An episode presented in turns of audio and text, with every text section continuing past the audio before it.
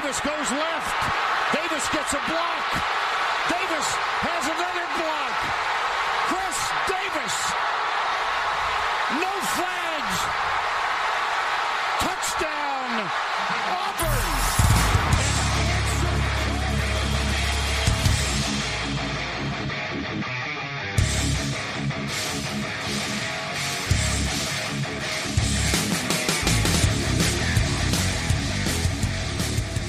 Fala, seus especialistas! Está começando mais um No Flags. Aqui a gente expulsa as regras, você torce para alguma franquia na NFL, a gente pode acabar te ofendendo. Eu sou o Paulo Ricardo e hoje, para fechar esse assunto de off-season que já deu no saco, a gente vai falar de NFC. A divisão mais. a conferência mais difícil de escolher seis times que fizeram uma boa off-season. E vai ficar faltando Pô. time que fizeram off-seasons ruins.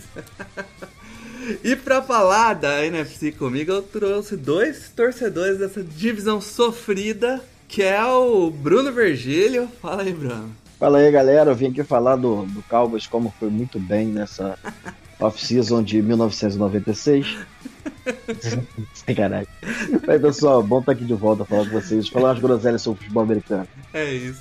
O Bruno, em vez de assistir os jogos esse ano, ele vai baixar todos os jogos de 1996. Aí, primeira, semana 1, a hora que estiver passando o jogo do Cowboys, ele põe o, o vídeo do, do primeiro É. jogo. E aí vai, vai dar Super Bowl, não tem jeito. Bom, por aí. E tá É, comigo também o, o Oliveira, cara. Fala aí, Oliveira. E aí, galera, bom dia, boa tarde, boa noite para quem está ouvindo o podcast. Acho que a gente pode começar a falar de uma passagem de tocha da NFC para AFC, né? Que tá difícil achar alguém que fez uma boa season na NFC. Realmente, a gente gravou na semana passada com o Edu e o Kaique e a gente teve dificuldade em achar três times que foram mal na off-season da AFC. Então tá, bem difícil, assim. Pra você ter ideia, tipo, um dos times ficou sendo Chiefs pelas perdas que teve, mesmo tendo reposto de forma convincente, né? Mas é, realmente a NFC tá mais sofrível. É, antes de começar, então, de, de vez o papo, ah, algumas lembranças aqui, sempre é, assinar o podcast lá no iTunes, no Spotify, no Apple, Apple Podcast, acho que é esse o nome, lá no Amazon Music, onde quer que você queira ouvir. Dá subscribe, ativa a notificação, faça o que dá pra você a, ouvir a hora que chega, pra você receber algum tipo de notificação a hora que chega, porque se ficar dependendo às vezes de Twitter, o seu Twitter tá lotado de ciranhas. E aí você vai acabar perdendo. Nossa. Eu quero sair do Meter, programa. meter essa na frente do Bruno vai ser beleza. Eu- quero sair do programa. Não quero continuar gravando, não. Você vai- O Bruno fez eu ver isso, eu tô, tô traumatizado até agora. Mas enfim. Porra. É, vai lá e assina. E se der pra dar cinco estrelas, também dá, porque ajuda de alguma forma. Eu não sei como, mas deve ajudar. Enfim, bora lá então pra, pro seu primeiro time que foi bem aí, Bruno. Quem foi o Felizardo? Olha, na NFC é um pouco difícil você falar, foi bem, bem, bem, bem. Bem, né? E eu quero aqui destacar o atual campeão, cara. O, o Rams teve uma off-season, assim, é, segura, né? Muita gente vai questionar aí algumas perdas é, importantes e, e tal, mas dentro daquilo que eles podiam fazer, né? É, porque investiram bastante alto, né? Bem alto no, no, no para ganhar o Super Bowl e conseguiram ganhar o Super Bowl, né? Todo mundo esperava que na temporada seguinte fosse aquela é, fosse desmontar o time. Eu acho que reter alguns jogadores e repor e aumentar né, a qualidade ali no, no, no ataque frente dos recebedores. Eu acho que o Allen, o Allen Robinson é um, é um jogador que é, eu acho que de- é- essa é a temporada para ele provar aquilo que a gente sempre falava dele, né? Que é um, um recebedor dos melhores da NFL e sempre jogou com QB merda, né? Dessa vez vai jogar num ataque é, que vai poder tirar dele o, o que ele tem de melhor e talvez ele seja uma surpresa aí é, entre os 5, 10 melhores wide receivers da próxima temporada, já jogando com o melhor wide receiver da última temporada, né? Que é o Cooper Cup. Né, assim, lógico que perder Von Miller é, é difícil. É, é muito Mas difícil o, você conseguir. O Von Miller veio de empréstimo, né? Veio, veio pra. É, exatamente. Super Bowl, né? Acho que ninguém É, mas ali, ali você. Logicamente que o, que o Bob Wagner não é uma reposição da mesma posição, né? Mas talvez te dê uma certa Hum. segurança para você fazer algumas brincadeiras ali para poder esquematicamente é, suprir a falta que o, que o, o, o, o Von Miller vai fazer. Né? Até porque a- a- aquele time é ancorado ali pelo, pelo Aaron Donald e nós sabemos que, que quem é o dono daquela defesa, né? Ele, em quem é o sol daquela defesa, em, em volta de quem giram as coisas, de, em torno de quem é, circulam as coisas. Eu acho que o Rams fez uma, uma boa uma boa off-season, né? Não tinha muitas escolhas no draft porque jogou draft capital para ganhar o Super Bowl, né? E mesmo assim, eu acredito que mantém-se competitivo, né? Mesmo após investir pesado em, em salary cap, ou seja, que limitou um pouquinho o que eles podiam fazer na off-season, é, em draft capital também eles não tinham muita coisa, mas mesmo assim conseguiram fazer Hum. é, movimentos que, que, que mantiveram eles com, com bastante competitivos esse ano. Sim, se, se, se você pensar as perdas pela, pelas reposições, por exemplo, eu acho que você perdeu o Robert Woods e adicionar o, o Allen Robinson, você se deu bem nessa troca. O Von Miller sairia de qualquer jeito, como a gente disse. Eu acho que a, a principal perda do time aí, mais relevante, assim, é o left tackle, né? O Andrew Wilford, mas o cara aposentou, o que, que você vai fazer, né? Não, não existe muito o que você fazer quando o cara decide. E, é- e, tipo, não é um cara novinho, o cara tava esperando ganhar Super Bowl pra aposentar e agora já era, não tem, esquece. Mas. E, e o draft eles tinham o quê? 5 picks, 4 picks? Então. Tinham. Não, eles eles tinham algumas picks aqui, é, acho que cinco picks, mas todo, tudo lá de baixo, né? Tudo lixão. Ah, tá. Tudo do terrão. Tipo. Começaram no sete- terceiro round. A pick mais alta era a pick Ah, 104, se não me engano. nossa, Ok. é, é complicado. né? Você descolar qualquer É. coisa aí, tá bom. Não, até porque a gente sabe que o, o draft mesmo, para impacto, para primeiro ano, é só os dois primeiros rounds que você É. pode esperar. Né? E o draft acaba mesmo no quinto round. Dali pra lá é Dó, Ré, Mi, Fá, Sol, Si, Mamãe É. mandou e seja o que Deus quiser. É, eu vejo muita gente falando, né? Ah, meu time tá com quatro piques de sétimo round. Pô, sétimo round Pô, é, escolher, é escolher o undraft free agency com luxo. É. Vai prender o Andrade Freire em, em quatro anos de contrato. É só isso. E- E se ele jogar muito bem, ele vai querer um outro contrato e vai fazer uma greve, aí você é obrigado a pagar. Sabe? Só, só pra gente não perder essa conversa do Rams, uma, uma perda que parece não ser muito significativa é a perda do Odell, né? Um cara que jogou demais nos Ah, playoffs, verdade. que acabou se lesionando no Super Bowl, brincou com a defesa do- dos 49ers, foi muito bem contra a defesa dos Bengals e acabou aí rompendo o ACL, E não se sabe se No Super ainda. Bowl tava muito bem até machucar, né? Ele tinha, tinha conseguido um um touchdown lá. Uhum. Também outro cara que ainda não, não encontrou franquia para jogar nesse próximo ano, que continue em recuperação. É, realmente, eu nem lembrava do Odell também. O Odell, só pra ver um parênteses aqui, que tem tudo a cara que vai parar em Green Bay, né? Ah, é. é, é Seria uma- seria com uma uma re- luva lá, né? É. Realmente. Enfim, puxa o seu aí, Oliveira. Bom, eu vou falar sobre uma franquia que está na divisão do Bruno para começar. Eu vou falar sobre o Philadelphia Eagles, para grande alegria do Edu, que não está aqui com a gente hoje. Mas o Eagles é uma franquia que está se preparando para encontrar o seu quarterback. Se não for o Hurts esse ano, se ele não conseguir ter um bom desempenho com o que o Howie colocou ao redor dele, o Eagles ainda tem duas escolhas de primeiro round depois de conseguir mais uma troca com os Saints para esse último draft.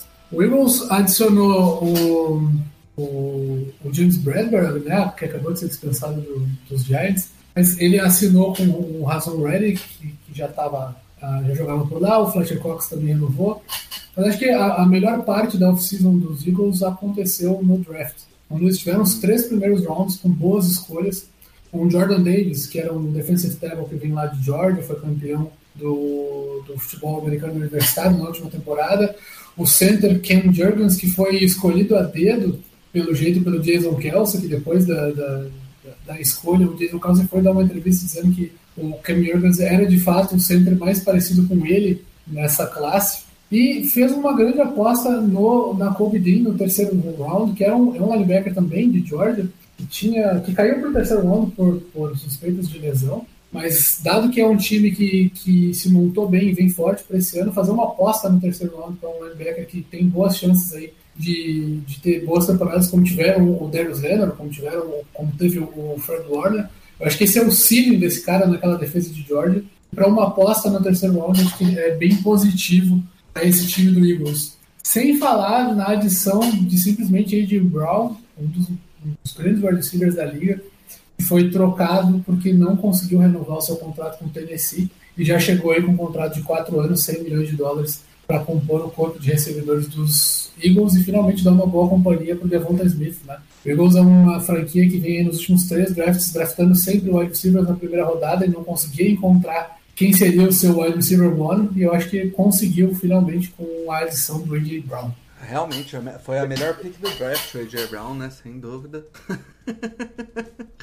eu, eu, eu, Eagles, cara, eu, eu assim, é, eu concordo que muito com o que o Oliveira falou, eu só, só, gosto, só queria fazer um, um, um, um destaque aqui. E pode me cobrar isso muito lá na frente, mas eu fui olhar a tape do Nakob Jean, né? E tá todo mundo falando como se fosse uma pique fantástica e maravilhosa. É, eu, eu tenho sérios problemas com essa, esse overreaction em cima dessa pique, né? Porque parece que ele vai ser um, um jogador já titular que vai chegar e fazer barulho. E ele tem problemas de lesões, né? E tem uma coisa que me incomoda, e talvez isso tenha afastado os times dele, é o tamanho dele, né? Já com problemas de lesões, ele é um cara de 5'11, eu não vejo. É, eu, ele tem talento, isso é um fato, mas eu acho que se, se o Eagles não souber usar ele ali, vai ser uma pique que, que vai ser um pouco, tanto decepcionante, mesmo tendo, tendo saído onde saiu. É, acho de verdade,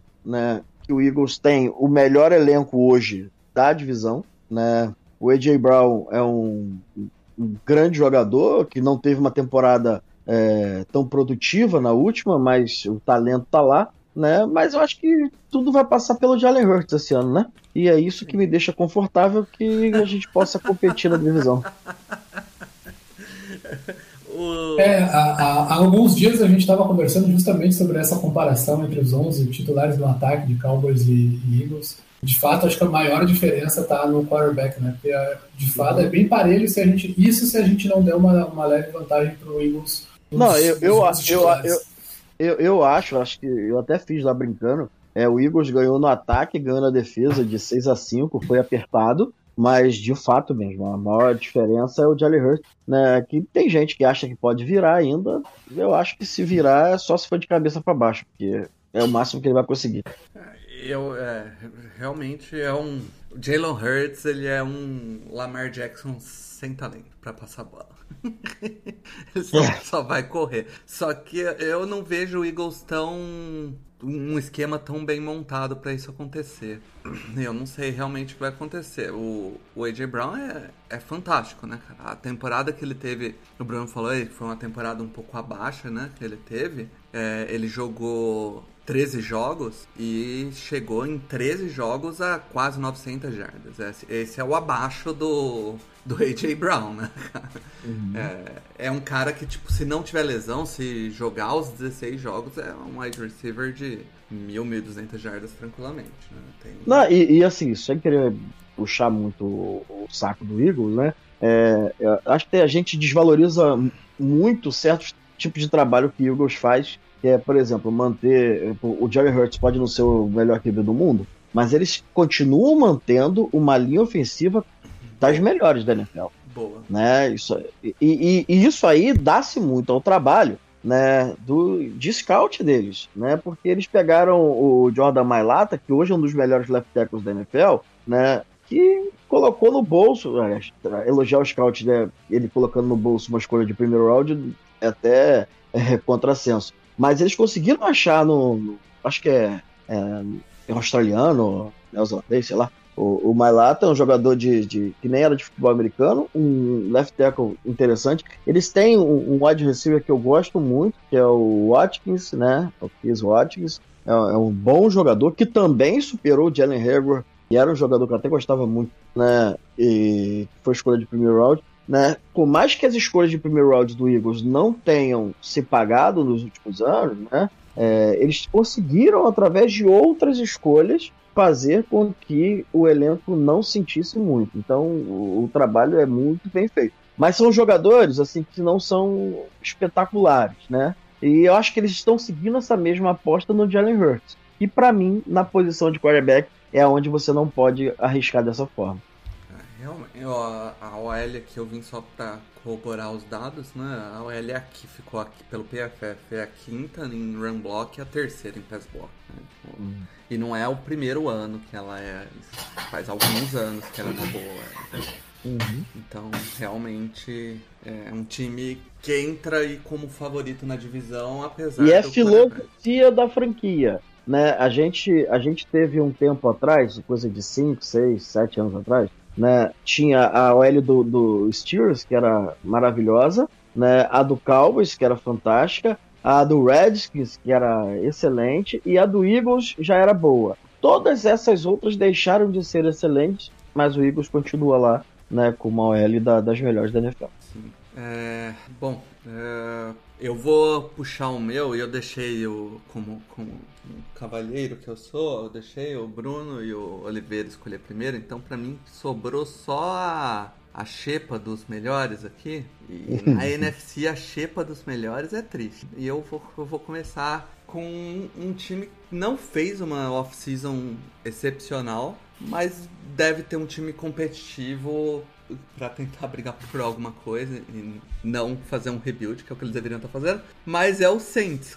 O Saints ele teve um, uma reposição de peças na, na, na off-season que acabou me surpreendendo. Eu achei que eles iam jogar um pouco mais safe, iam, tipo, não fazer muita coisa, mas eles acabaram trazendo aí o, o Matthew lá do, do Chiefs e o Jarvis Landry do, do Browns, é, montando aí um, duas peças importantes. É, eles tinham perdido o Marcus Williams, então eles repõem o safety. Eles tinham perdido. É, tinham perdido, não, eles não tinham, né? O wide receiver no time praticamente. Esse ano eles vão ter um, um bom core de wide receiver, né? O, com a volta do Thomas, com a chegada do, do, do Landry e o, com a chance do Chris Olive chegando no draft, né? É, eles pegaram Trevor Penning, que é um cara que eu tenho algumas ressalvas e vai entrar né, no, no lugar do left tackle que eles perderam. Então, do Armstead, é, o que não, não é uma boa, mas é uma tentativa. É um time que vai continuar brigando aí. E para mim a grande perda deles realmente é o técnico. Né? O head coach sai e a gente não sabe o que o Dennis Allen vai ser, né? Não, a gente não tem a menor ideia se ele vai conseguir manter o, o, padrão, né? O nível que era um dos melhores técnicos, um dos melhores head coaches da liga. Então eu acho que ofensivamente aí, com certeza, entre os três melhores. Eu não sei se, se, se você concorda ou não, Bruno, sobre o Sean Payton, mas eu acho que, tipo, é difícil substituir o, um cara igual ele, assim. Ah, o Sean Payton é o talvez assim, desenhando as jogadas seja uh, o que eu, que eu vi de mais bonito da NFL, mais do que o, o Shanahan, mais é, do que o McVeigh, o, o, jogo aéreo, o jogo de campo é, esticado, né, vistoso, bonito aos olhos, né, do Sean Payton era muito interessante. Mas, mas é, o Sean Payton sem um quarterback para poder fazer esse esquema que é o dele, mais vertical, funcionar, é, não sei se, se daria liga. Mas o, o Dennis Allen é interessante, né? Porque há, há, alguns anos atrás ele era meio que odiado pela torcida do, uh -huh. do Saints, né? E agora já virou um ótimo candidato a head coach, porque é uma das torcidas mais doentes da NFL. Nossa né? senhora. É, mas eu gosto de todos eles assim mesmo, né? São excelentes e... pessoas, péssimos torcedores. É, nem, nem, nem, não são excelentes pessoas, não, porque o Mário e o Matheus não prestam muito, não. Mas. não, brincadeiras à parte, assim. É, é, o Saints tá numa divisão que tem dono, né? Fizeram uma aposta muito alta, entregando essa aposta na mão do James Winston. Então a gente precisa ponderar, assim, todo o movimento foi bom, foi bom até a página 2. Porque quando você não tem um quarterback, é, é mesmo o caso do Eagles aí, né? Eu vejo um caso muito semelhante. Né? Embora eu, eu acredite que o James Winston é um quarterback que possa te levar até mais além do que o Jalen Hurts, uhum. né? Mas é também um quarterback que ele pode te afundar mais do que o próprio Jalen Hurts. Bem que ali é mais parelho. É, é bem difícil essa situação do, do Saints sem, sem um quarterback, depois de passar muitos anos com o Drew Brees. Né? E quem sabe o Drew Brees até volta aí, já que saiu da, da televisão, né? De repente, quem sabe. Aí que tá, né, Oliveira? Eu acho que eles fizeram todas essas movimentações e ficaram com cap sobrando e aí acabaram gastando cap depois porque eles estavam esperando o Justin Watson, né? E o Watson não quis ir pra New Orleans. É, faltou contratar uma massagista pra ele convencer, vai falar. Um quarterback que é acusado de, de assediar das massagistas e uma franquia onde se protegem padres pedófilos. Seria um casamento perfeito, não é? Perfeito. E, e, que fique claro aqui, assim, que ninguém tá acusando o Watson de nada, porque a gente não tem, tem prova de nada, né? Mas ele vai passar por uma análise da NFL que ele pode ser até suspenso aí antes da, da temporada. Talvez, talvez o Saints tenha caído para cima aí desse, é. dessa situação. Calma aí. Já aproveita e puxa o seu segundo time que foi bem aí, Bruno. Olha, eu vou puxar o Tampa Bay Buccaneers, né? Tampa Bay Buccaneers que fez o melhor movimento da off-season, que foi convencer a Gisele a liberar o Tom Brady a jogar mais uma temporada. né?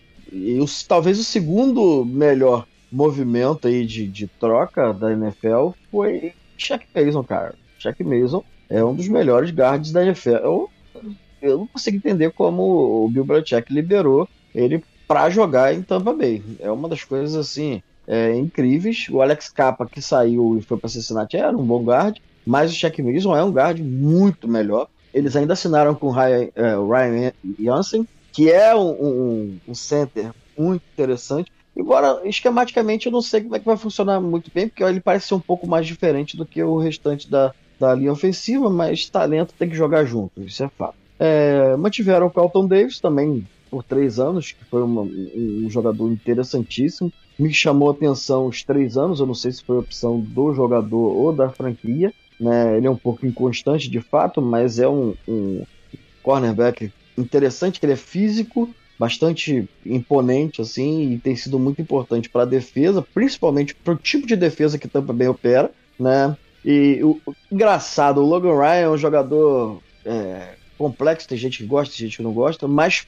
pro tipo físico da defesa de Tampa Bay, eu acho muito interessante essa adição. Né, um jogador bem curioso. E no ataque mantiveram o Chris Gooden e trouxeram o Russell Gage, que é um jogador é, explosivo também, menor, mas explosivo. Ah, foi bem interessante. E as perdas, assim, não foram tão significantes. Mas quando, cara, você mantém ali o Tom Brady e você mantém é, é, uma linha ofensiva para dar suporte ao Tom Brady, né? Por mais que eles perderam o L. Mappet, mas eles conseguiram repor essa linha ofensiva de maneira é, satisfatória. Cara, você continua sendo favorito da divisão, né? Você roubou um wide receiver do seu concorrente, né? O Russell Gage, que é o Atlanta Falcons, né?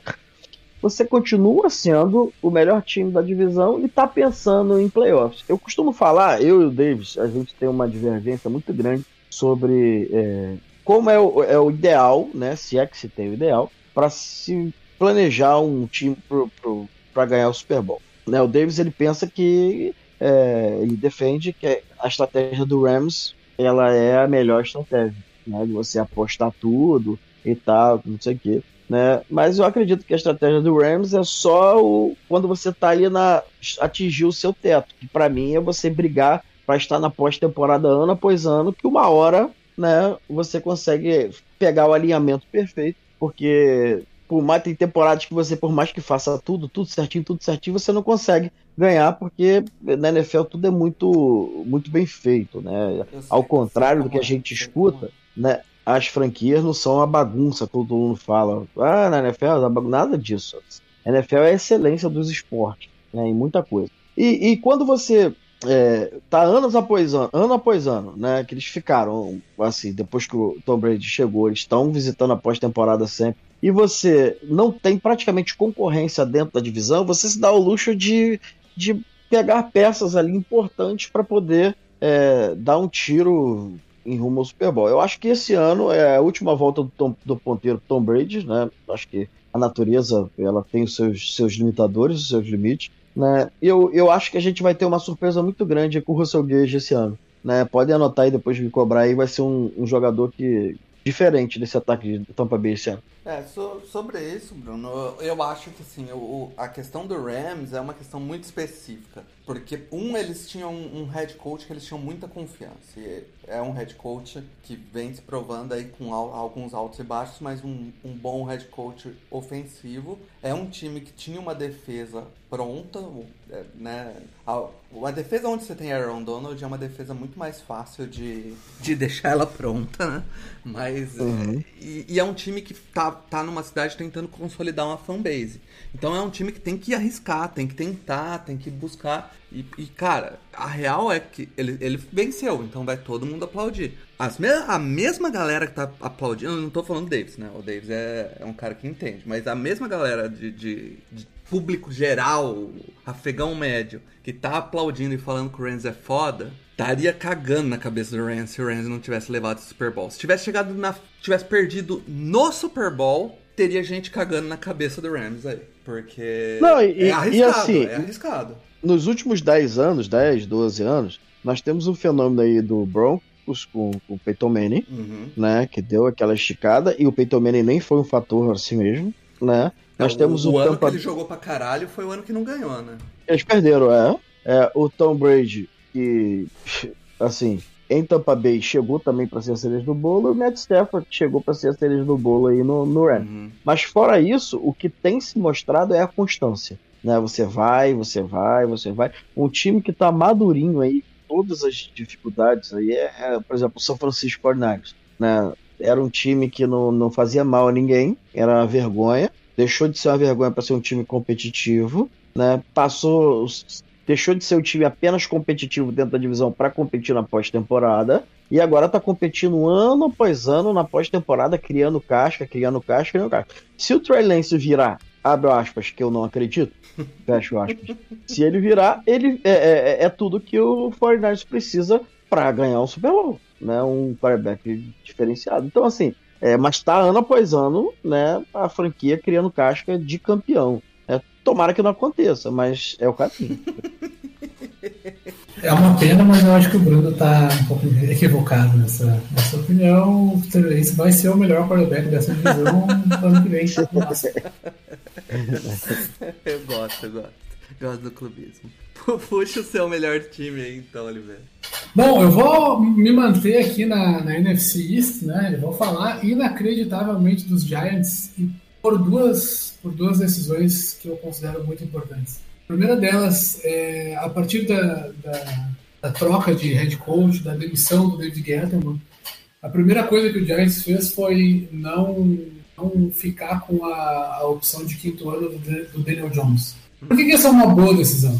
Porque tu não te compromete com um salário que seria garantido no quinto ano de um quarterback que tu não, tem muita ideia ainda se esse cara pode ser o futuro da tua franquia. E se ele jogar tudo que, que se esperava dele quando ele foi draftado como uma surpresa na primeira rodada, tu pode simplesmente renovar com o cara depois. Aí, até aí, eu acho que como decisão de futuro, os Giants já, tem, já estão num caminho interessante. Como segundo ponto, uh, Muita gente esperava que o Giants seria a franquia que faria a maluquice do primeiro round do draft desse ano. Com duas escolhas altas, eles tinham tudo para ser aquela franquia que ia fazer uma escolha errada, que ia fazer, que ia dar um reach, ia escolher algum jogador que ninguém estava esperando lá na primeira rodada, e eles conseguiram duas escolhas excelentes. A primeira delas com o, o corner, né, o Derek Stingley, que foi, foi o. Opa, o Derek Stingley é o cara que foi para o Houston. Eles assinaram com o Kayvon Thibodeau, que, foi, que era defensive end do, de Oregon. E uhum. inexplicavelmente ele, ele, iniciou a temporada como possível primeira escolha geral e acabou caindo um pouco ali para a escolha dos Giants. Então isso já foi algo que foi, foi bem interessante para a franquia e soube esperar a, as escolhas caírem até elas e escolheram de fato os melhores os melhores jogadores disponíveis. E o Giants conseguiu endereçar outra, outra lead que era bem interessante, que era uma lead de tackle, né? Que era o Evan Neal, que era o uhum. tackle de Alabama, onde os Giants conseguem, de fato, ter aí seus dois tackles selecionados, os dois vindos do mesmo lugar, da mesma universidade, para ter uma boa, uma boa linha ofensiva para dar essa oportunidade do Daniel Jones conseguir fazer uma boa temporada. Acho que por essas, por essas duas decisões, por um excelente primeiro round e pela escolha inteligente de deixar o Daniel Jones mostrar o que ele tem nesse último ano com uma nova comissão técnica e poder tomar essa decisão sem ficar preso a um contrato como que o Panthers assinou com o Sam Darnold, que agora tá, tá lá, eles devem 18 milhões pro cara, independente do que aconteça. É. Acho que essas duas decisões fazem o Giants uh, conseguir aí uma, uma reconstrução re relativamente rápida para as próximas temporadas. E não desesperou, né, cara? Eu acho isso muito importante, porque o time tinha duas piques altas, eram, era notavelmente uma classe de quarterback fraca e eles não desesperaram para tentar pegar quarterback já que não, né, o Daniel Jones não é, não tem a confiança dele, ele provavelmente vai pro último ano. Não desesperou, segurou, não pegou quarterback. Se nada der certo esse ano, ano que vem provavelmente tem uma classe melhor aí de quarterback. Eu não, não tô acompanhando quarterback porque não tem mais necessidade por alguns anos. Então, ah, e, e, vamos combinar, quando a gente está falando de quarterback, aí talvez o Bruno discorde comigo, mas eu sou daqueles que defende que quarterback define vitórias e derrotas na NFL. Caso o Giants chegue à conclusão que o Daniel Jones não é esse cara para o futuro da franquia, obviamente isso vai significar que o Giants vai ter outra escolha alta no draft. Ah, provável. Ano que vem. E aí eles podem se posicionar melhor para ah, encontrar o cara para os próximos anos. Difícil. Se o time, se, se o time for para os playoffs com o Daniel Jones, pô, porque o Daniel Jones fez um bom trabalho, né? Tipo, o time não é tão talentoso a ponto de carregar o Daniel Jones nas costas. É um time Lembrando que o Giants continua sendo o time com o maior cap uh, dedicado a wide receivers, né? Foi um absoluto desastre. Eles passaram uma temporada sem nenhum touchdown anotado por wide receivers e esse ano eles vão ter uma nova oportunidade de ter um custo-benefício melhor com seus recebedores. É, na, na verdade, assim, é, essa off-season do Giants foi excelente, excepcional. Para mim, é a melhor, talvez a, o, o, melhor draft da NFL, que saíram com dois jogadores no primeiro round, né, em posições super premium, e isso aí já faz o draft fantástico dois jogadores titulares e talvez o melhor tackle, o melhor é, defensive end, melhor edge da, da, do draft. Mas a gente precisa ter, é, é, olhar as coisas com um pouco de distanciamento. Né? Como eu falei do Necrobdin, e vai parecer que eu tô falando isso apenas dos rivais de divisão, mas não, a gente, quando chegar do Cowboys, eu vou falar também. Né? A gente precisa olhar que, por exemplo, o Thibodeau. O Thibodeau é um grande jogador. Existe uma questão de tamanho com o Thibodeau também. Eu acho besteira, né? Mas existe uma problemática com o tamanho que eu acho que esse aí vai ser superado. Agora, o, o Evan Neal é um jogador que, que é, é, a galera aposta bem. Eu, particularmente, não sinto tanta confiança assim no, no Evan Neal, um jogador que prioritariamente joga mais pelo lado direito, é, mas é uma, é, um, é uma, uma adição que se espere que, que seja um franchise tackle, né? mas sabendo que eles já apostaram ano passado, ou há dois anos, no, no, no Andrew Thomas, que também era o melhor tackle da classe. O grande problema para mim é como vai se operar todas essas boas peças, porque às vezes os jogadores chegam do draft, a off-season é boa, mas se você não tiver né, um ambiente propício, uhum. se o time não tiver a, a calma que somente as vitórias trazem, né, não precisa ser campeão da divisão, mas vitórias que sejam é, importantes, principalmente dentro da divisão contra rivais. Se você não tiver é, um esquema que favoreça a adaptação desses jogadores que têm questões, que têm senão, né, talvez o talento se perca, né? Hum. Então eu tenho, é, eu acho que o movimento foi bom, para mim, um dos melhores da NFL, principalmente no, no draft nos primeiros rounds, mas é, eles têm investimentos, como o Oliveira falou aí, da, da, em wide receiver, são jogadores que são questionáveis, assim, principalmente que parece que foi montado não pensando muito bem quem era o quarterback que eles tinham, né? Não parecem.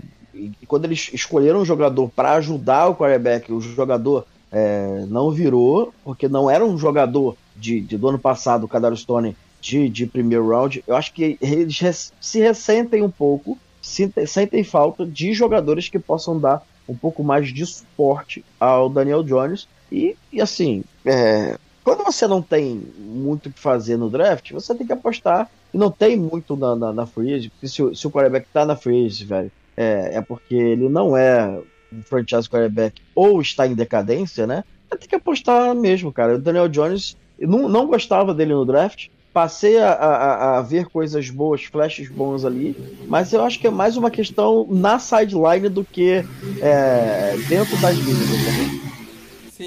O, Brian Debo fez um bom trabalho desenvolvendo o Josh Allen, né? A, Uhum. a gente não sabe o quanto foi trabalho do Debo desenvolvendo ele, o quanto foi trabalho do próprio Josh Allen ali se desenvolvendo. A gente sabe, por fato, né, pelas entrevistas e pelo que a gente acompanha, que o Josh Allen trabalhou muito em modificar completamente a mecânica dele, né? O que fez ele melhorar a precisão, que era o grande problema dele, porque todas as outras traits de um bom quarterback ele já tinha. Mas não dá pra tirar esse mérito do que sobre aproveitar e, e a gente não sabe exatamente o quanto ele Eu ajudou. vou, eu vou manter a coerência. Eu concordo com você, né? Que ele mudou muito e eu acompanhei o Josh Allen de perto. Acho que foi o quarterback, depois do Watson, que eu mais acompanhei de perto. Mas a gente precisa valorizar um pouquinho mais o, o quarterback coach, né? É, eu acho que esses aqui são os grandes responsáveis por mudar isso. O coordenador ofensivo, cara, e- ele tem muito pouca influência, na minha visão. Posso estar completamente equivocado. Nessa mudança técnica do jogador. Pode ter é, é, influência em esconder né, aquilo que ele faz de pior e colocar à luz aquilo que ele Sim. faz de melhor pro tabuleiro. Mas essa evolução técnica, eu acho que é, o não- a torcida do Giants não, precisa, não pode esperar isso é, pro Daniel Jones tendo como um parâmetro o Josh Allen, até porque são jogadores completamente diferentes. Sim. Agora, é, eu não sei quem que ele trouxe de QB coach do. Ele trouxe o QB coach do. do. Deixa eu dar uma pesquisada aqui. do, do Bills com ele? Deixa eu- Deixa eu ver aqui. Ele era assistente de, do quarterback coach nos Bills. Ah, Shea Tierney, é. É um cara, então, É. que tava mais perto de Josh Allen. É isso aí. Com certeza. é. Mas assim, a- o nível de talento é completamente outro, né? não dá pra comparar. Mas Uhum. se, se tem. Se o cara participou de alguma forma, talvez ele consiga tirar o melhor do Daniel Jones. Agora, É, o que é o melhor o do Daniel, Daniel Jones? Jones- O Daniel Jones não é tão ruim quanto se fala, Não. tá? Não é. Não, realmente concordo. Eu vou puxar o último, então, entre os melhores. É, cara, realmente é, é difícil. É bem difícil escolher esse último. Eu bati o olho em várias aqui que, e todos eles têm problemas. É, eu vou falar, cara, do de um time. É um time muito ruim, então qualquer coisa que ele fizer melhora muito ele. É, isso é, isso é um bom argumento. que é o Lions, cara. O, o, o Detroit Lions fez um baita draft. Então, é, eu acho que começa por aí. Talvez foi um dos melhores drafts da liga aí, junto com o, com o Giants, junto com o próprio Baltimore, com o Ravens, né, que foi bem. Eles saíram do primeiro round com o Ada Hutchinson, que é um baita edge, e com o, o Jameson Williams. E lá no segundo round ainda pegaram o Joshua Pascal, que era um cara que eu gostava muito, de- do DL de Kentucky. É, E na off-season, o que eles fizeram for- foi adicionar algumas peças interessantes, como o DJ Chark, o, o Garrett Griffin, o, o próprio Charles Harris. So, o time tende a ser melhor do que era, porque ser pior é difícil. Mas ainda é um time sem quarterback. É, eu gostei também que eles não desesperaram esse ano, não foram de quarterback ainda. Então é um time que ainda vai, vai ter alguma. Vai ter um draft capital, vai ter algumas coisas para usar ano que vem e, e se tornar um time melhor se fizer bem o trabalho. Mas eu, eu gostei da, da off-season em geral. Ter liberado o Trey Flowers que foi um baita erro de ter contratado pelo preço que foi e feito um bom draft. Eu acho que o Lions assim, é um time que melhora muito, mas porque era muito ruim. E mais porque a- o resto da NFC, cara, bate o olho no resto da NFC. Você não consegue achar mais um time que fez uma boa off-season. É muito difícil. Eu, eu fiquei entre o Lions e o Panthers. E- e- porque o Panthers também é, fez um bom draft e na off-season se movimentou bem. Mas a, a parada do Sandarnold, pra mim, é, é maluquice se colocar eles como uma boa off-season depois que eles fizeram com o Sandarnold. então, É, Eu acho o Lions é, é algo interessante, né? Porque é um time que mesmo que tenha perdido não era aquele time que, que era absolutamente desorganizado, que parecia ser uma bagunça, que os jogadores não sabiam Teve qual era chance de ganhar a sua alguns função jogos, direito dentro né, do campo. cara? E eu, desconheço alguém que tenha visto uma entrevista do Dan Campbell pós-jogo e não tenha simpatizado com o time. assim. Ele é um cara que é pura energia, o cara que inclusive virou motivo de piada, porque dizia que tomava um café com 815 doses de cafeína todos os dias de manhã, porque queria, que queria estar sempre bem acordado. Era o cara que dizia que queria pegar os kneecaps lá, o joelho dos seus adversários, e, e botou um time que, que era organizado e onde, onde os jogadores de fato jogavam com vontade e se via que jogavam pelo treinador. Eu, é, um time que podia, poderia ter ganho, inclusive, dos Ravens na temporada passada, que perdeu aquele recorde do, do, do, do field goal mais longo da história da NFL. Tucker. Mas é um time que, que de fato teve bom desempenho, mas não teve o seu resultado. Eu vou, vou lembrar de novo a história dos quarterbacks. Enquanto não tiver o quarterback, enquanto for o Jared Goff, Cara, o cara que lidera esse time, é possível que esse time não tenha muitas vitórias. Mas é um time organizado que colocou duas. Outro time que colocou duas boas peças de primeira rodada. Eu acho que nem eles acreditavam que o Aiden Hudson cairia para eles na escolha 2. Inclusive, eles foram advertidos pela NFL. Não sei se vocês viram essa, essa notícia. De tão rápido que eles disseram que era o Hudson, o cara que eles iam draftar. Porque sempre na primeira rodada sempre tem aquele suspense, sempre demora, porque eles precisam de transmissão, tem propaganda. E eles saíram correndo para mandar a mensagem lá que o Hudson seria o cara draftado o, o. Gudel tava Eles falando da foram primeira advertidos. pick e eles já estavam com o telefone na mão já. Exatamente. Eu, o Hudson, acho que como o pessoal todo sabe, jogou em Michigan, então ele, ele tá ali a 200 metros do, do estádio dos Lions, do Ford Field já. Então era um cara que estava ali, era um, ele é um cara que incorpora, aquele estereótipo do jogador de futebol americano ah, dos Estados Unidos, é um cara que, que vive a família, a pátria e futebol, que é a- o mantra desses caras. É, é, é um cara que vai cair muito bem na- nessa postura que o Dan Campbell espera. Eu acho que teve foram adições bem interessantes, que ao mesmo tempo que eles apostam né, no wide receiver de Alabama, que vem aí de uma lesão também, mas que muita gente apon- apontava como um dos melhores receivers dessa classe. Acho que o Lions aí tem boas possibilidades para esse ano. É uma divisão que ainda deve se manter com os Packers enquanto o Aaron Rodgers jogar, mas é uma off-season bem interessante aí do time de Detroit. Sim. Vamos pros piores então, vamos falar mal. Vou começar com o Bruno aí puxando o pior dele. Vamos falar mal, Bruno. Bruno. Pode não ser o pior. Pode não ser o pior de todos. Mas foda-se, eu vou falar do Cowboys. É, eu preciso destilar meu ódio. Não é o pior, mas é o que você tá com mais raiva. É, é, pra mim é o pior, é o que mais me afeta, né? Eu, eu quero começar falando de alguns bons movimentos, assim, pra, pra mostrar o, o quanto os movimentos ruins foram ruins que, estão tirando do Cowboys a possibilidade de, de, de brigar é, pelo Super Bowl, né? Isso aí é que também é uma loucura. Até falar isso chega a doer o coração. A gente nunca briga pelo Super Bowl, a gente briga pra ter uma vitória na pós-temporada. Essa é a nossa realidade nos últimos 30 anos. É, nós fizemos alguns movimentos bons, assim. Dar a franchise tag pro Dalton Schultz, eu acho importante para negociar, ver como é que ele vai se vai se firmar, ok, pá. É, embora já devesse ter assinado um contrato mais amigável ao Cowboys. Assinar com o Michael Gallup, para mim é excelente, um contrato que ficou muito bom, tá num preço muito confortável. É, reestruturar o contrato Principalmente depois dos contratos que saíram aí, principalmente pro Christian Kirk, né, cara? Tá maluco. Cowboys assinou 62 milhões por 5 anos com o Gallup.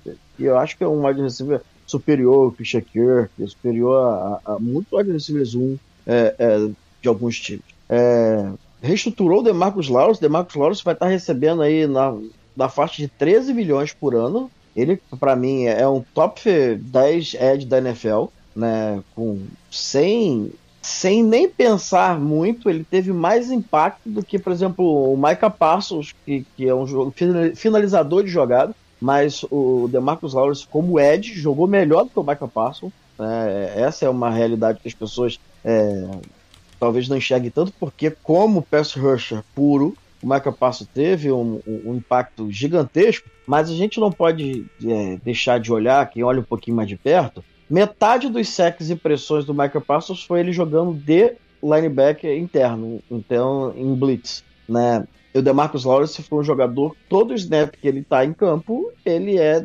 decisivo. Contra a corrida não tem melhor edge na NFL, falo isso com muita tranquilidade, e como pass rusher é um dos, dos bons, é, ótimos, na verdade, edge da NFL. É, fiquei muito contente de assinar por dois anos os dois safeties, o Malik Hooker e o Jaron Curse, eu acho que a gente está bem servido ali. Aí que começa a tragédia, né? O time tem um dos melhores right tackles da NFL, o Leo Flores, que tem a estrutura, né, desde o início, quando jogou na sua primeira temporada de left guard, ele tem a estrutura, o jeito de, de para jogar de guard. É um dos, era um dos melhores jogadores de linha ofensiva da NFL é, na corrida, né, a favor do jogo corrido. Se você for olhar aí, a nota do PFF dele é acima de 90 contra o, a, a favor do jogo corrido. E você abre mão desse jogador né, com um contrato extremamente amigável, o contrato dele era de 5 anos, 50 milhões, 10 milhões por ano para um guard, né? E, e você escolhe um jogador que não está pronto para jogar na NFL, né? Para substituí-lo. Né? Você tem o, o, o, o Tyler Smith lá que pode. Eu até tenho um feeling que ele vai ser um, um bom, um ótimo jogador de linha ofensiva. Mas isso vai demorar, isso vai demorar a acontecer, porque quanto passe ele é bem fraquinho, só a gente joga.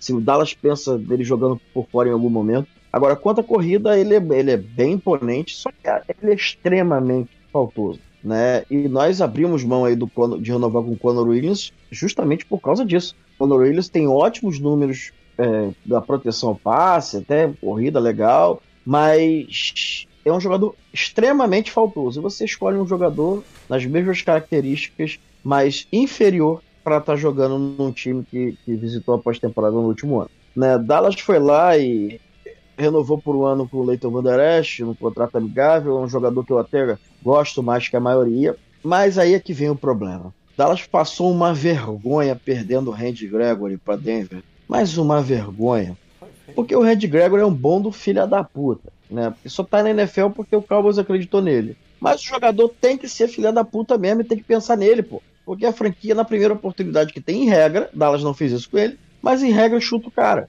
né? Mas Dallas foi lá e, e, e por falta de comunicação, não conseguiu assinar com o Red Gregory, que era fundamental para o esquema de Dallas, né? Fundamental. Dallas foi obrigado a chegar no draft exposto, sabendo que precisava. Todo mundo sabia que Dallas precisava de um jogador de linha ofensiva e de um edge rush. Então foi muito fácil pular na frente do Cowboys e, e, e, e saber se precisava pular ou não, porque o Cowboys chegou é, desprotegido. E para colocar a cerejinha no bolo, né, nós perdemos o Cedric Wilson para Miami, mas aí é, é ok. E o Amari Cooper foi para Cleveland. Né? Entendo o movimento de abrir mão do Amari Cooper, entendo de verdade. É, é um jogador que ele é um, talvez o melhor corredor de rotas da NFL, se não for, tá entre os três melhores. É, tem muito talento, resolveu o problema deles de mão. Ele é um jogador que ajuda muito o quarterback, ele é muito bom de jadas pós-recepção. Me incomodava muito o fato dele ser muito blazer, né? Ele é um jogador que parece que não sentia muito o jogo. Eu, não,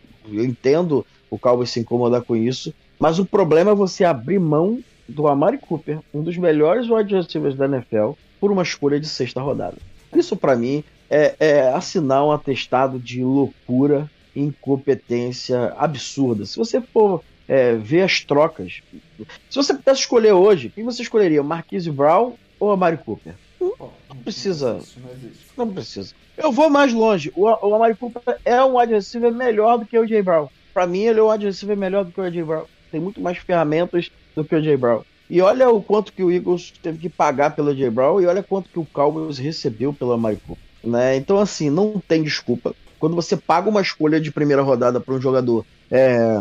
e esse jogador vem, rende, e ele novo ainda, você dá ele para uma escolha de sexta rodada, você não tem o, o, o que dizer né, para justificar. E sabendo que ele seria mais barato com que a desculpa foi o contrato, né? Ele, ele no final das contas sai mais barato do que o Christian Kirk do que jogadores altamente questionáveis, porque o mercado explodiu. Dallas simplesmente fez aquilo que no mercado financeiro a galera fala, é, é, ficou nervoso, né? É, depreciou seu ativo e vendeu antes da subida do mercado depois ficou sentando, chorando e vendo os outros enricarem e você somente lamentando que perdeu seu ativo a preço de banana e foi exatamente isso que o Cowboys fez. É, podia ter trocado aí para uma escolha de, de, de segundo round, é, ou, ou, feito um movimento que deixasse o Cowboys em posição mais agressiva para escolher até um jogador de linha ofensiva um pouco mais alto no draft. Fico imaginando aí se o Cowboys desse o Amari Cooper e uma escolha de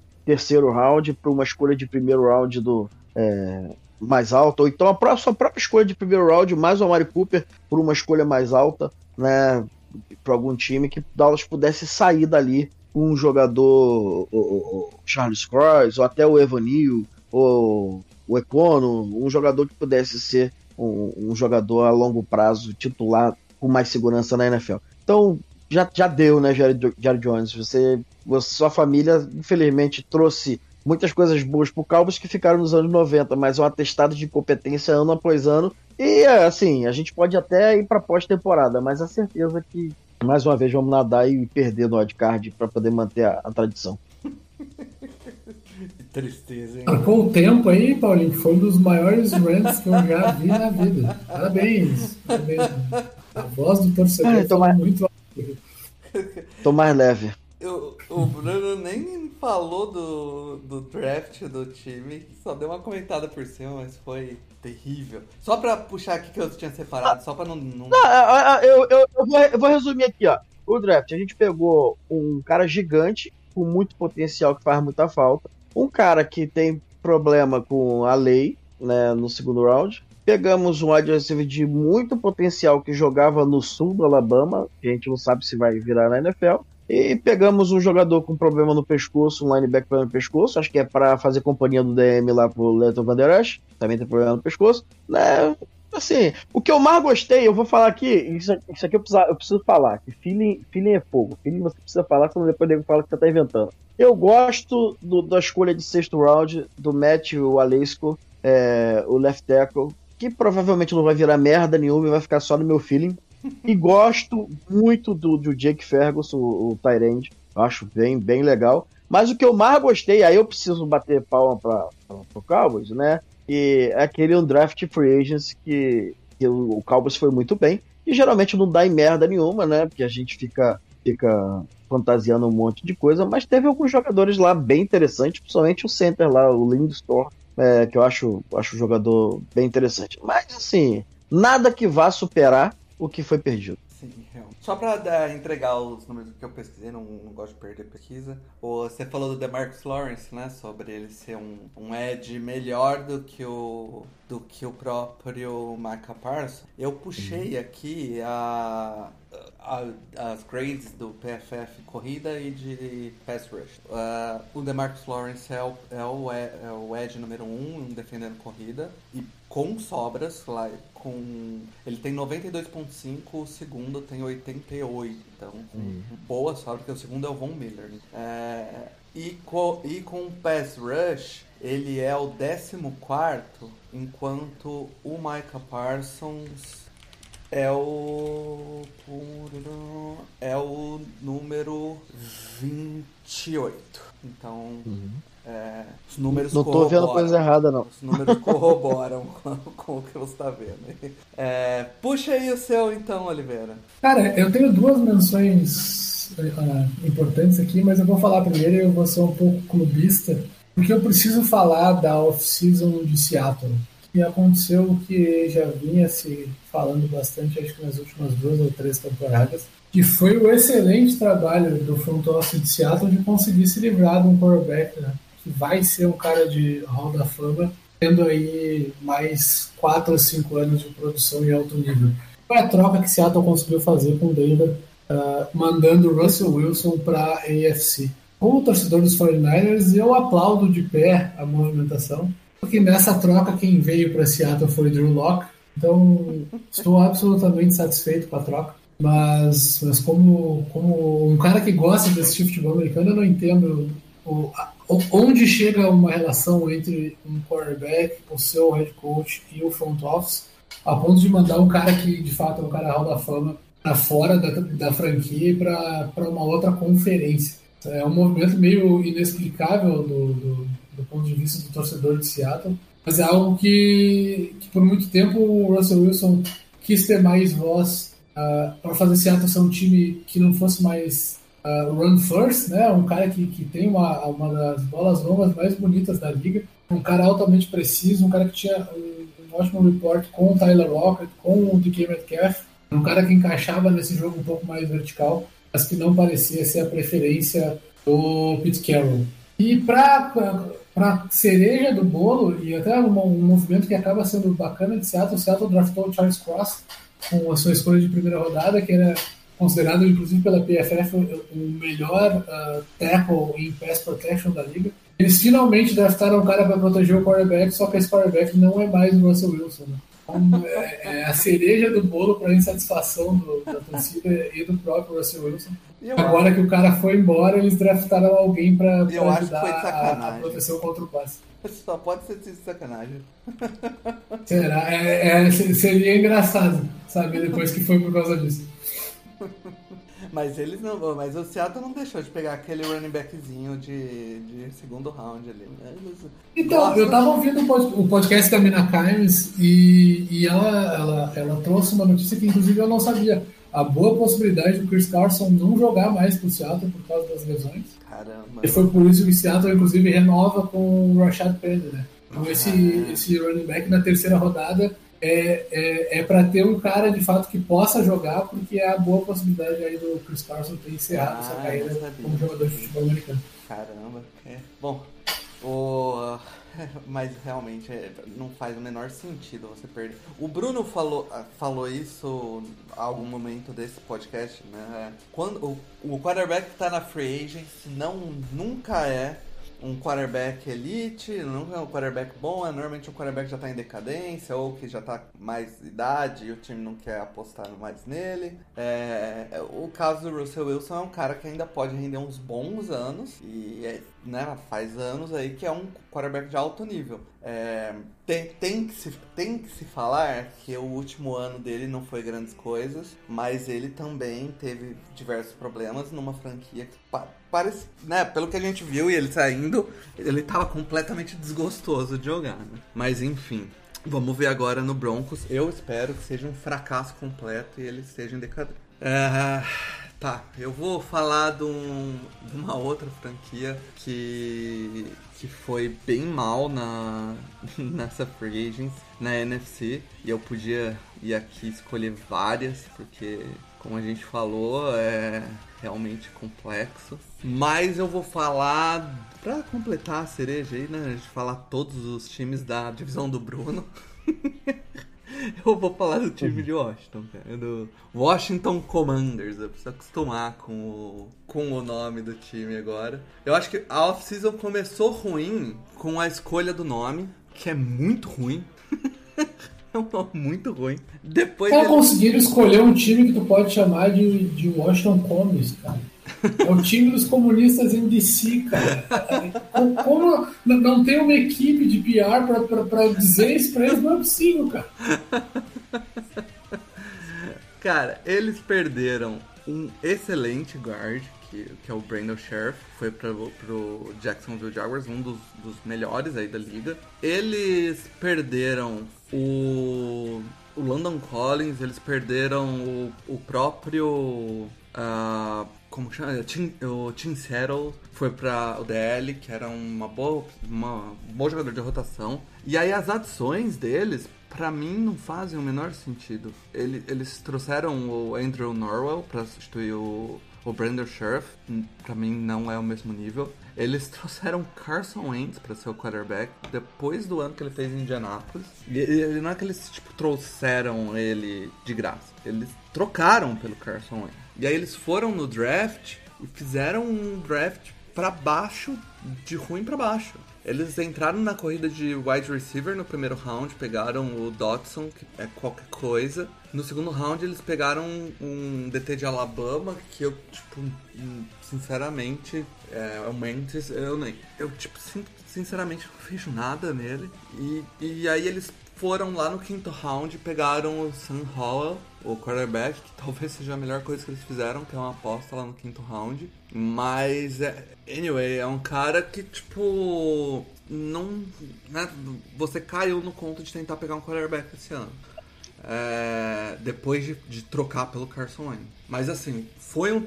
Pra mim, o, o Dotson foi um dos maiores reaches desse ano. O Washington continua com pior, para mim é o pior time da divisão e, e as movimentações não ajudam em nada. É, eu simplesmente não entendo o que, é que o Washington fez esse ano. É, eles não aceitam que tem que entrar em rebuild, eles não, não vão para um all-in tentando trazer um quarterback. Eles nem entraram na discussão do Deshaun Watson, sabe? Tipo, que, qual é a... Bruno, você que acompanha mais perto a divisão, qual é a do Washington?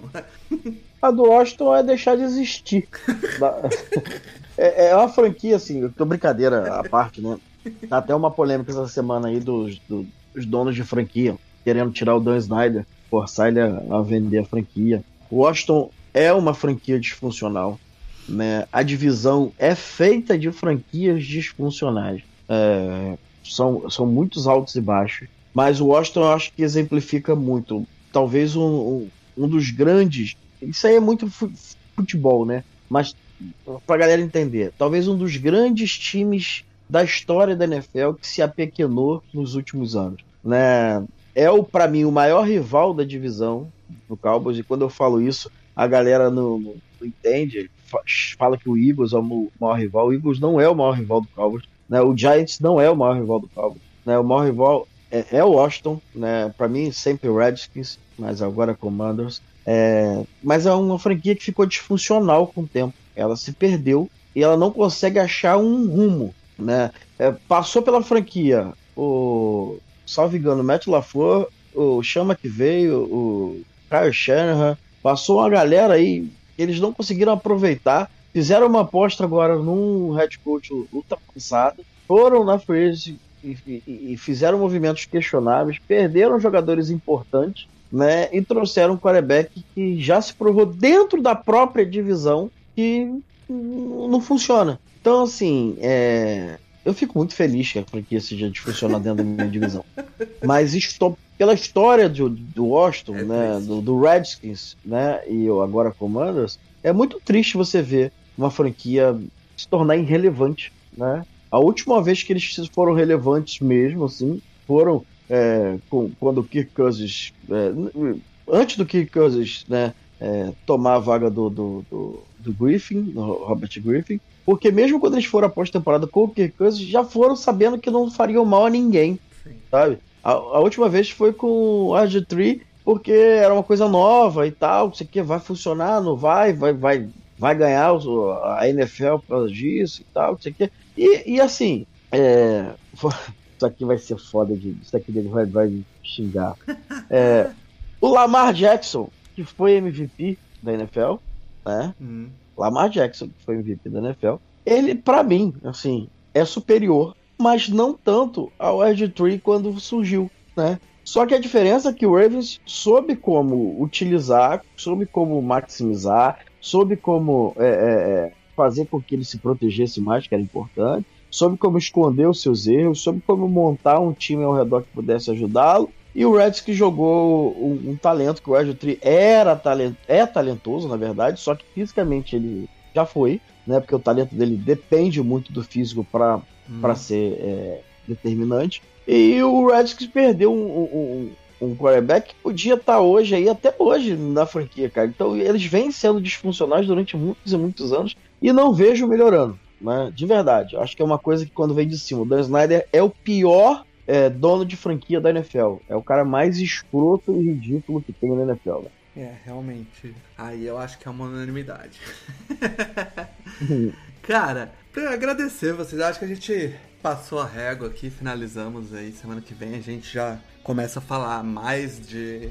Mais específico aí sobre uh, essa próxima temporada. A gente uh, logo mais começa os previews. Eu acho que tem mais uns dois episódios antes dos previews. Mas enfim, fechamos essa parte de off-season. É... Agradecer demais vocês dois aí pela participação é, né, nesse, nessa rotação que a gente está fazendo aí de, de participantes do podcast, até voltar o, eu com o Mário e o Alan. E abrir para vocês dar o último recado aí, Bruno. Pode começar. Não, eu queria agradecer o pessoal aí.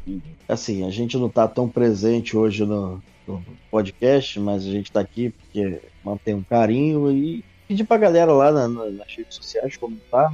Vamos falar de futebol americano, a gente tá precisando falar de futebol americano. Né? Esse ano a temporada ela tem de voltar ao normal e, e, e vamos esquecer um pouquinho as outras coisas e vamos falar sobre futebol americano, que é o mais importante. É isso, cara. É, esse, esse, ano, eu, eu particularmente vou falar muito de futebol, né? porque eu pretendo ir em todos os jogos de casa do, do Badgers aqui. então, eu vou falar uhum, bastante de college. uh, Oliveira, dá seu último recado. A mesma coisa que o Bruno é agradecer a oportunidade de participar e falar um pouco sobre futebol americano e lembrar o nosso, nosso querido Everaldo Marques e dizer que setembro sempre chega é, tá aí começando o OTAs, a gente tá vendo o início do treinamento, a gente viu que o Carson Wentz já foi interceptado nos OTAs de Washington. E, né, tem, a gente sabe que não dá para comentar esses treinamentos, mas é sempre engraçado quando o cara que a gente sabe que vai mal começa indo mal nos treinamentos, né? Então é isso, gurizada. Vamos lá, setembro tá chegando, vamos começar a discutir a próxima temporada da NFL. É isso, tá bem Boa. Cara, agradecer então todo mundo que ouviu até aqui. E chame as zebras de volta, o meu flag está acabando. Aquele abraço.